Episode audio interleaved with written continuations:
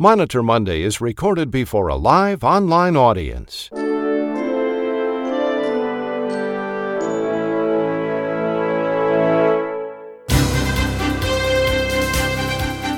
It's morning in America. It's Monitor Monday. For rural hospitals and small town clinics, big city health systems, and healthcare professionals, Monday means Monitor Monday. And Monday means gearing up for another week of audits by the government and health plans. Here now with the latest regulatory and audit news is the publisher of RAC Monitor and the host of Monitor Monday, Chuck Buck. Good morning, everyone, and welcome to Monitor Monday. As we go on the air this morning, the New York Times is reporting that the death toll from COVID 19 is expected to be upwards of 140,000 by the 4th of July. This morning, more than 115,000 have died from the deadly virus as the nation continues to reopen since the national lockdown back in March. In other healthcare news this morning, former CMS official Matthew Albright has the Monitor Money legislative update. Healthcare attorney David Glazer has another example of risky business. Alan Fink Samnick has the latest news concerning the social determinants of health, along with a Monitor Money listener survey. Healthcare attorney Nicole Emanuel has a Monitor Money RAC report. Dr. John K. Hall reports our lead story this morning on post pandemic claim denials. And we begin this morning with Dr. Ronald Hirsch, who is making his Monday rounds here on Monitor Monday. Well, good morning, all. Well, we are two weeks away from the start of the Medicare prior authorization program and two days away from the day that the MACs are required to start accepting requests. As a reminder, five procedure classes will need prior authorization blepharoplasty, Botox injections in the face, paniculectomy, rhinoplasty, and vein ablation. Now, this is only for outpatient procedures done in the hospital outpatient department. The MACs will have 10 business days to review the documentation and provide a response. Once they review it, they will either give it a thumbs up or a thumbs down. Now, in usual CMS fashion, they won't call it an approval, they'll call it an affirmation. Why is that? Well, maybe because if they call it an approval, then they'll have to pay it. But if they call it an affirmation, then they still have the ability to audit the claims retroactively and deny them. Now, they claim that that's that these procedures will not be routinely selected for audit, but they'll be watching data and can selectively audit if they find aberrations. It's in the hospital's, uh, excuse me, it is the hospital's responsibility to obtain the prior authorization. And of course, you can't do that unless the physician provides you with the medical records. But if you're smart, you won't let the doctor schedule the procedure unless the prior authorization is obtained. But just in case you have one of those doctors, CMS has now confirmed that if there's no affirmation for the procedure, the hospital won't get paid, and any associated physician claims will also be denied. And if the physician claim gets denied, they have to appeal themselves. Now, I'm certain that anesthesiologists will not be happy if they don't get paid because the surgeon would not provide medical records to the hospital. Now, does this program actually make sense? Well, CMS has said it's going to cost them $7.4 million to administer the program to review 120,000 procedures that are performed each year with total payments of $115 million. What that means is that they have to deny at least 6.5% of all requests in order for Medicare to save money. That's a pretty high hurdle. But aside from the money, I do have a problem with this program. It's a nationwide program, but it relies on the local decisions of the MACs. And if you put their medical necessity standards next to each other, there are significant differences. Take panic- paniculectomy. Boy, that word just gets me every time. Uh, this is commonly performed after bariatric surgery when patients lose significant weight. Now, Palmetto will not approve the procedure unless 18 months have passed since the bariatric surgery, but Novitas won't approve it for 24 months. And Novitas also requires the BMI to be less than 35. By the way, that BMI requirement is not even in their own LCD. They just made it up and stuck it on their web page. So if your health system covers multiple MACs, you better check each MAC's requirements carefully. It's going to be an interesting few weeks as this program gets rolling. Some MACs seem prepared and they've been holding webinars, and there's others like CGS that has a web page that just basically says coming soon. I'm counting on all of you to pass on your stories to me. Thanks, Chuck. Thank you, Dr. Hirsch. That was the Vice President of R1 RCM, Ronald Hirsch, MD. Dr. Hirsch was making his Monday rounds here on Monitor Monday.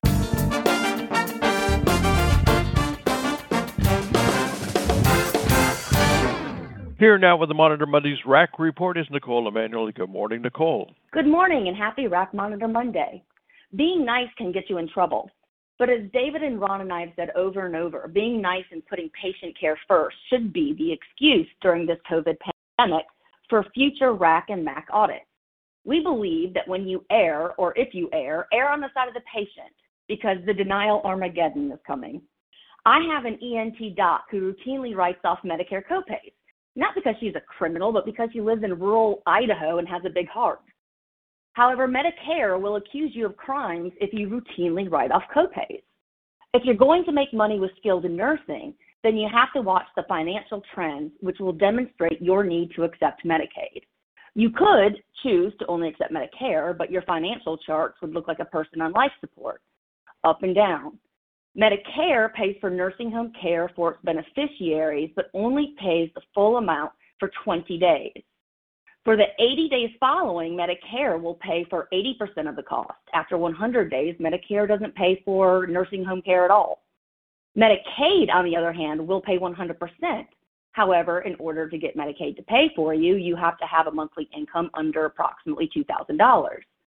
And unless there's a medical need for a private room in a nursing home, Medicaid will pay for a shared room only. Well, since COVID, how many people have requested solo rooms? I know I would. Some states allow family supplementation, which allows family members to supplement the payment in order to upgrade their loved ones to a private room. Other states consider family supplementation to be a gift and may disqualify the individual for Medicaid. For its part, the skilled nursing industry continues to face operating headwinds such as increased regulatory requirements, expenses and staffing pressures, and reimbursement challenges from RAC or MAC audits. One of the biggest changes in recent years has come in the shift away from traditional Medicare reimbursement or fee for service toward privately managed plans or MA plans, which pay for managed healthcare based on a monthly fee per enrollee. As reported by the CDC and Kaiser, the growth in patients is coupled with an all-time low. In North Carolina, for example, a private room is a daily cost of 252, whereas in New York, a daily private room costs $406. According to the new COVID rules, expanded ability for hospitals to offer long-term care services or swing beds for patients who do not require acute care, but do meet the skilled nursing facility or SNF level of criteria as set forth in 42 CFR 409.31. The criteria is that you cannot use those SNF beds for acute level care. You must comply with all other hospital conditions of participation and those SNF provisions set out at 42 CFR 482.58 to the extent not waived. And you also have to be consistent with the state emergency preparedness or pandemic plan. Thanks, Nicole, very much. That was healthcare attorney Nicole Emanuel. Nicole is a partner at the Potomac Law Group. And coming up at about 10 minutes after the hour in your time zone, you're going to hear from David Glazer, Alan Fink-Samnick, Matthew Albright, and Dr. John K. Hall, who's standing by to report our lead story. This is Monday, it's June 15, 2020, and you're listening to Monitor Monday. Stand by.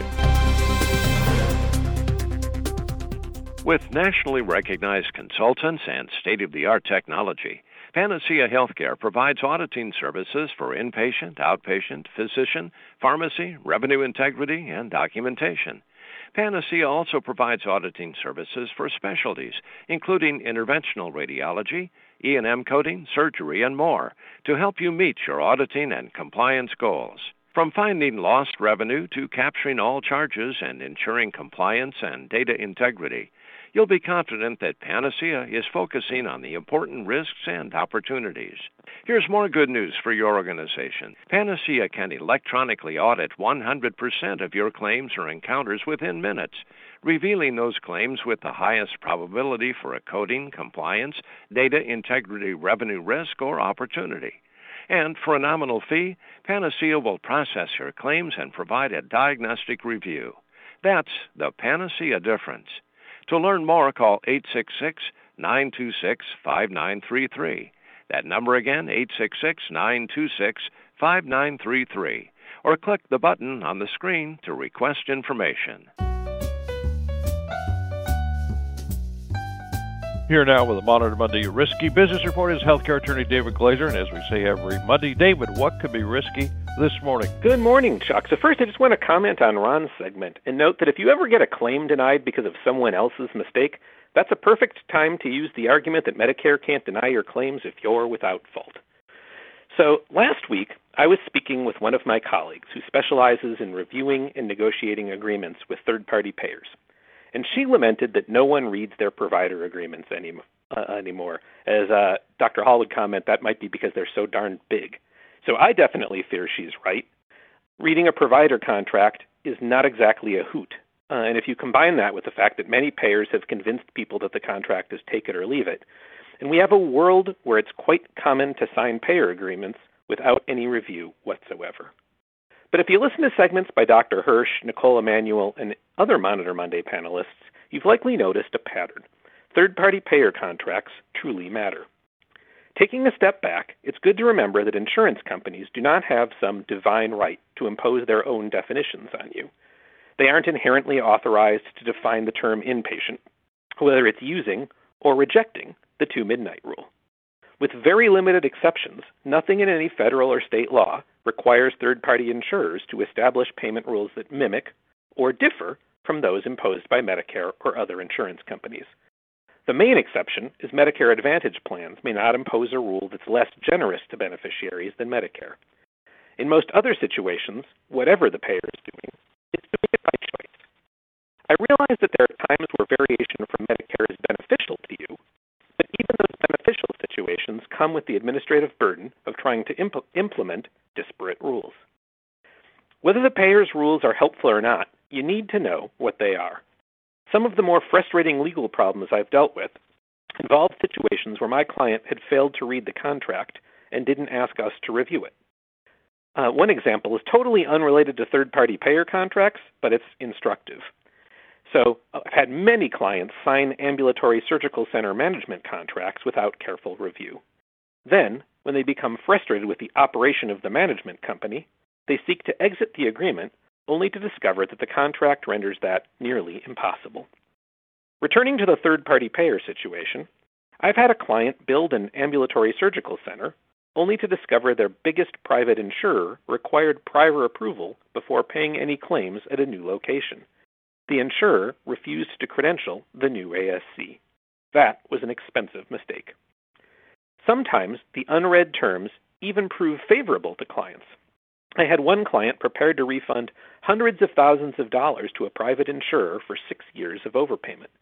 But they had not noticed that under the agreement, the insurer was only allowed to reopen claims for 12 months, a term that's pretty common actually. The insurer was seeking six times the money to which they were entitled. The bottom line is that in many disputes are won or lost well before the first demand letter is written.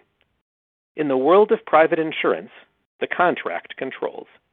If you're not paying attention when the rules are established, you're missing your best opportunity to make sure that you are treated fairly. I've never used the hold music for a song, but I was recently asked to join the board for the Association for Healthcare Denials and Appeals Management, a group that listeners might be interested. The acronym is AHDAM, and if you think about that one for a moment, it's rather fun. If you want more information, Google it. In any event, before a board meeting, the hold music was Bob Marley's Get Up, Stand Up, Stand Up for Your Right. It's a message highly applicable in any third party payer negotiation and life in general.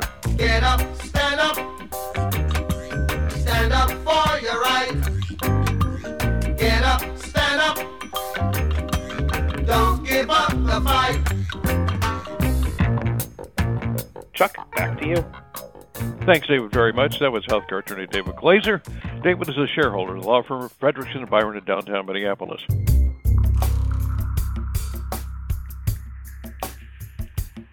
Here now with the very latest news on the social determinants of health is Alan Fink-Samnick. Alan also has the Monitor Monday Listener Survey. Good morning, Alan. Good morning, Chuck, and good Monday all. The realities of the pandemic continue to invade society focused attention on the dramatic virus's impact on racial and ethnic minorities, underserved populations, and their communities. This theme was validated at last week's RISE Virtual Social Determinants of Health Summit. I was honored to co chair this important event, plus moderate several panels of SDOH experts from healthcare organizations, CBOs, payers, product developers, and consumers, all committed to efforts that advance strategic initiatives, funding, and collaborative partnerships in tackling the SDOH. In the meantime, frightening facts continue to reflect the COVID and SDOH intersection. African Americans dying at nearly three times the rate of white Americans. In 42 states plus Washington, D.C., Latinx comprise a greater share of confirmed cases than their share of the population. In eight states, over four times greater. Black COVID 19 patients almost three times more likely of being admitted to the hospital compared to non Hispanic white patients. The virus assault on Native Americans ongoing. Over 30% of coronavirus cases in some states. Some 20.5 million persons currently lack health insurance. The numbers rising with over 40 million people unemployed, over 17 million to be added to Medicaid rosters alone. Why are these populations so heavily impacted by the virus, and what's the impact for future public health emergencies? Centene, the National Minority Quality Forum, Quest Diagnostics, plus other public and private entities are partnering to learn how and why the pandemic impacts communities of color. The Minority and Rural Health Coronavirus Study will offer free diagnostic and antibody testing across five states through Quest starting later this month. Testing will be available to the public free of charge, with testing sites pre identified based on specific demographic characteristics. These include a high proportion of African American deaths in proportion to the overall state population, plus the presence of communities of color disproportionately impacted by COVID 19. 5,000 racial and ethnic minority volunteers will be tracked over five years the goal to monitor long term effects of COVID 19 on their lives. Persons testing COVID positive will receive monitoring kits, daily calls from providers for 14 days, medical advice, help to monitor symptoms progression, and once per week calls for one month. Researchers and academics will analyze and translate survey responses to valuable data. Their goal is ambitious, though critical use the data to develop evidence based solutions that inform the public health response to reduce healthcare disparities among underserved populations. The impact, well, time will tell. Today's Monitor Monday survey, sponsored by the American College of Physician Advisors, wants your perspective on the value of this initiative. How would data from the surveillance and tracking of COVID 19 patients most benefit your organization? A. Dedicated funding for data identified underserved communities. B. Increased funding for new programs in data identified underserved communities like federally qualified health centers or safety net hospitals. C. Increased reimbursement for all healthcare organizations through payers or maybe one of these days through those ICD 10 CM Z codes. D. Dedicated funding for public health initiatives. We will find out in a bit. Back to you, Chuck. Thanks, Ellen. That was consultant and author Alan Fink-Samnick. As Ellen said, we're going to have the results of the Monitor Monday listener survey later in this broadcast. Up next, Matthew Albright with our legislative update. The Monitor Monday legislative update with Matthew Albright is sponsored by Zelis. Zelis is a market leading provider of claims cost and payment optimization solutions to price, pay, and explain healthcare claims. Here now is Matthew Albright. Chuck, it looks like Congress has come to an agreement on when they plan on disagreeing. They're coming to an informal, even bipartisan agreement on their legislative calendar for the next six months. For June, the House and Senate both have a full agenda, including a set of appropriations bills, the annual defense authorization bill, and police reform. Further, a fourth congressional package on COVID 19 is almost a guarantee now. There's general consensus that it should be passed in July before the August recess, when lawmakers will take a break for pretty much the whole month through to mid September. We have many miles to go, however, before Congress agrees on what will be in the package. For some, the bill is being measured by how big it should be. For example, the White House last week said that the president was looking for something in the range of $2 trillion for the new stimulus package. That's a trillion less than the $3 trillion price tag for the HEROES Act, the COVID 19 package that the Democrat led House passed in mid May, but it's probably a trillion dollars more than what the Republican led Senate could stomach under Mitch McConnell, who would like to see something around $1 trillion in the package. Uh, parenthetical here. Can you believe we're talking about these numbers? The Republican tendency towards less is more in the stimulus bill is also evident in the GOP's 2020 campaign platform, which they voted to keep unchanged from the last presidential election. The Republican platform urges that, quote, the huge increase in the national debt demanded by and incurred during the current administration has placed a significant burden on future generations, end quote. Besides the money that's in the stimulus package, of course, there also has to be agreement on the issues. So let's go through a few. As we've talked about on this program, the Republicans want to see some kind of liability protection for businesses, including healthcare facilities and healthcare offices, so that there's less of a risk to both employees and employers when they attempt to reopen. Currently, OSHA has produced guidance or recommendations, but no real required standards that would give evidence that a worksite is safe to reopen amidst the pandemic. Republicans want to see some protections, and Democrats are now signaling that they'd be willing to discuss. The White House has expressed desire for a payroll tax cut, bringing manufacturing jobs back to the states, and another stimulus check to American families while the Democrats, for their part, have a whole menu of issues they've already put forward in that HEROES Act. Most significantly, significant funding for state and local governments, which are reeling from the cost of COVID 19.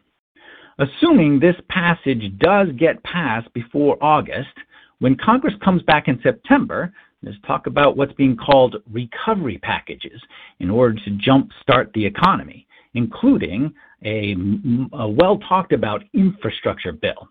And Chuck, those few months before the election would provide rich soil for an infrastructure package, just in time both for a country that will need to make up for lost jobs and for politicians that need something meaty for the last of their campaign speeches. Back to you, Chuck. Thanks, Matthew, very much. That was former CMS official Matthew Albright. Matthew is the Chief Legislative Affairs Officer for Zelis. What's looming large on the audit horizon? Dr. John K. Hall knows the answer, and he's going to join us in 60 seconds. This is Monitor Monday. It's a broadcast service of RAC Monitor. Stand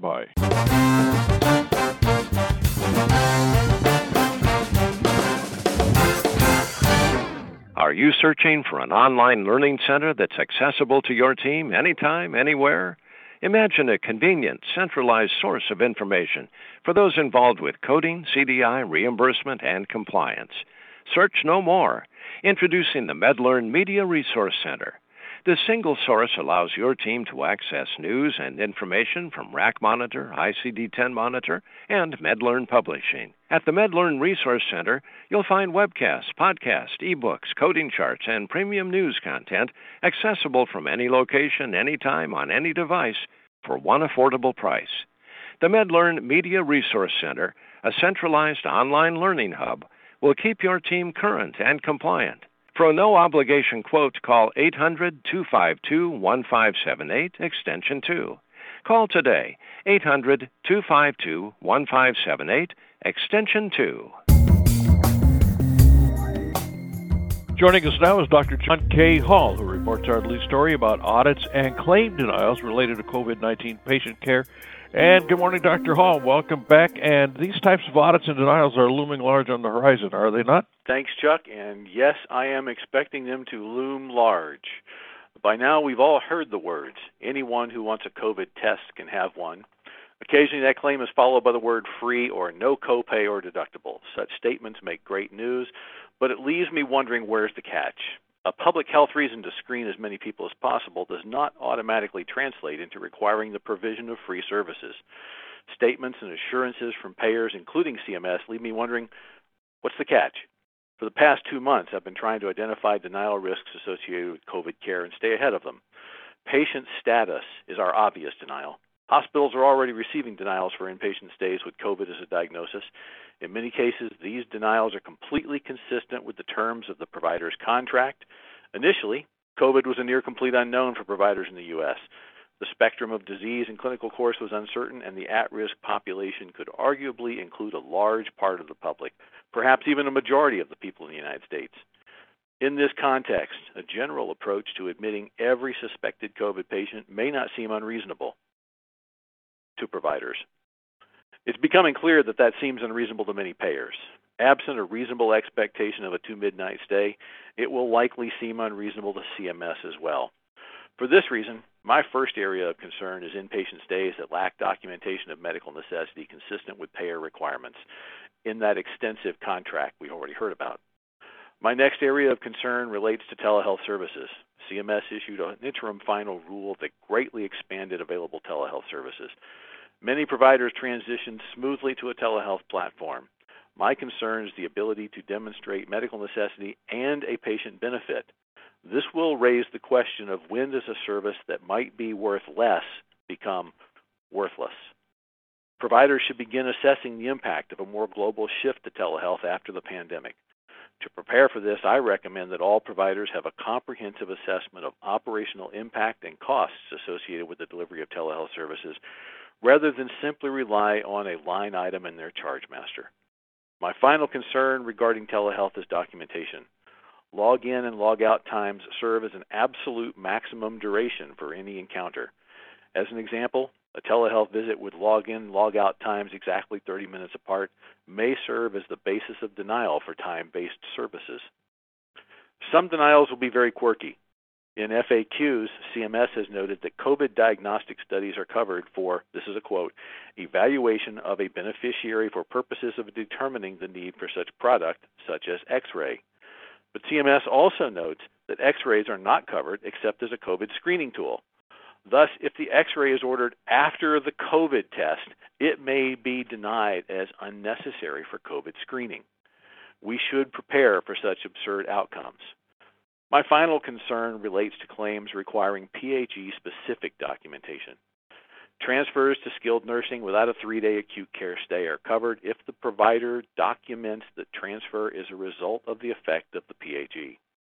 Without encouragement, such documentation may be very hard to come by. Thanks, and back to you, Chuck. Thanks very much, Dr. Hall. That was Dr. John K. Hall. Dr. Hall is the founder of the Aegis firm and you can read his reporting on this very important issue on our homepage at RAC Monitor this week. And now's the time for the results of the Monitor Money listener survey. Once again, here's Alan. Thank you, Chuck. Well, how would data from the surveillance and tracking of COVID 19 patients most benefit your organization? No real surprises. The top response, bar none, was increased reimbursement for all healthcare organizations whether through payers or ICD 10 CM codes, number C, with 35% of respondents. The next, dedicated funding to public health initiatives came in next at 25% increased funding for new programs in data identified underserved communities at 20%, and finally, dedicated funding for data identified underserved communities, 19%. We will have to see over the next five years where at least this initiative specifically goes, but uh, we can see other money and other initiatives coming down the pike. Chuck, back to you. Thank you very much, Ellen. That's going to be a wrap for this edition of Monitor Monday. We thank you very much for being with us today. Special thanks to our outstanding panelists, Matthew Albright, Nicole Emanuel, David Glazer, Dr. Ronald Hirsch, Alan Fink Samnick, whom you just heard, and Dr. John K. Hall, who reported our lead story. And remember, you can listen to all the Monitor Monday podcast anytime, anywhere, on any device, and it's free. You can listen to us on Stitcher, Apple, Spotify, Google Play, and when you do, rate us, give us a review. Until next Monday, I'm Chuck Buck, reporting for Monitor Monday and RAC Monitor. Have a great week, everybody. Shelter in place. Monitor Monday is a presentation of RAC Monitor.